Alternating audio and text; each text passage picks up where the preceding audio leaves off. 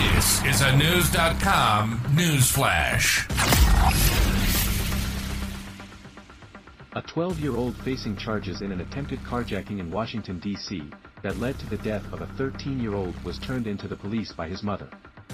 News.com has learned that a judge has denied the release of the 12 year old to his family and ordered the child to remain held at a juvenile detention facility. The attempted carjacking happened on the night of Saturday, October 28, at the 600 block of D Street Northwest, in Washington, D.C., according to local news station WUSA TV. Police say the 13-year-old and the 12-year-old approached a vehicle with intent to steal it at gunpoint. An off-duty U.S. Marshal Court security officer was sitting inside talking on the phone. Police said in court on Wednesday, November 1st, that the two boys held their hands in their front waistband pockets to give the impression that they were carrying a firearm, according to WUSA. The 13-year-old DC resident jumped into the passenger seat as the 12-year-old reportedly opened the driver's side door and yelled, get the expletive out, you know what this is. After noticing the man's uniform and gun, the boys got out and ran. The U.S. Marshal reportedly fired his gun, striking Tony in the chest as the 12-year-old got away. The 13-year-old died in a hospital. Police said he was unarmed, and no other guns were found at the scene of the shooting. The U.S. Marshal is reportedly cooperating with investigators, and no charges were expected to be filed against him.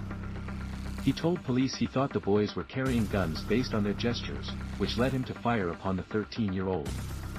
WUSA TV reports the 12-year-old was recorded on surveillance camera, and police released his image to the public.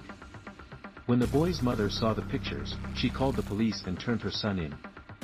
In court, the 12-year-old was described as having anger issues since he was a 5-year-old, and that he repeatedly broke curfew and would disappear for days at a time.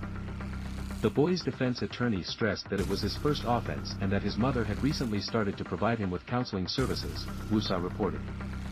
The unidentified child's defense attorney said the boy gets good grades and that he would benefit by staying with his family under electronic monitoring but the judge disagreed ordered him to remain at a juvenile detention facility until his next court hearing.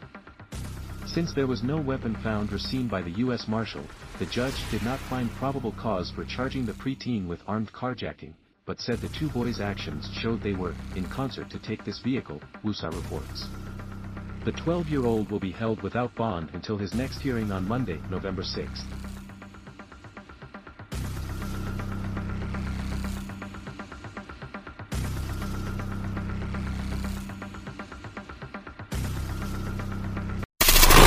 Knowledge. Knowledge.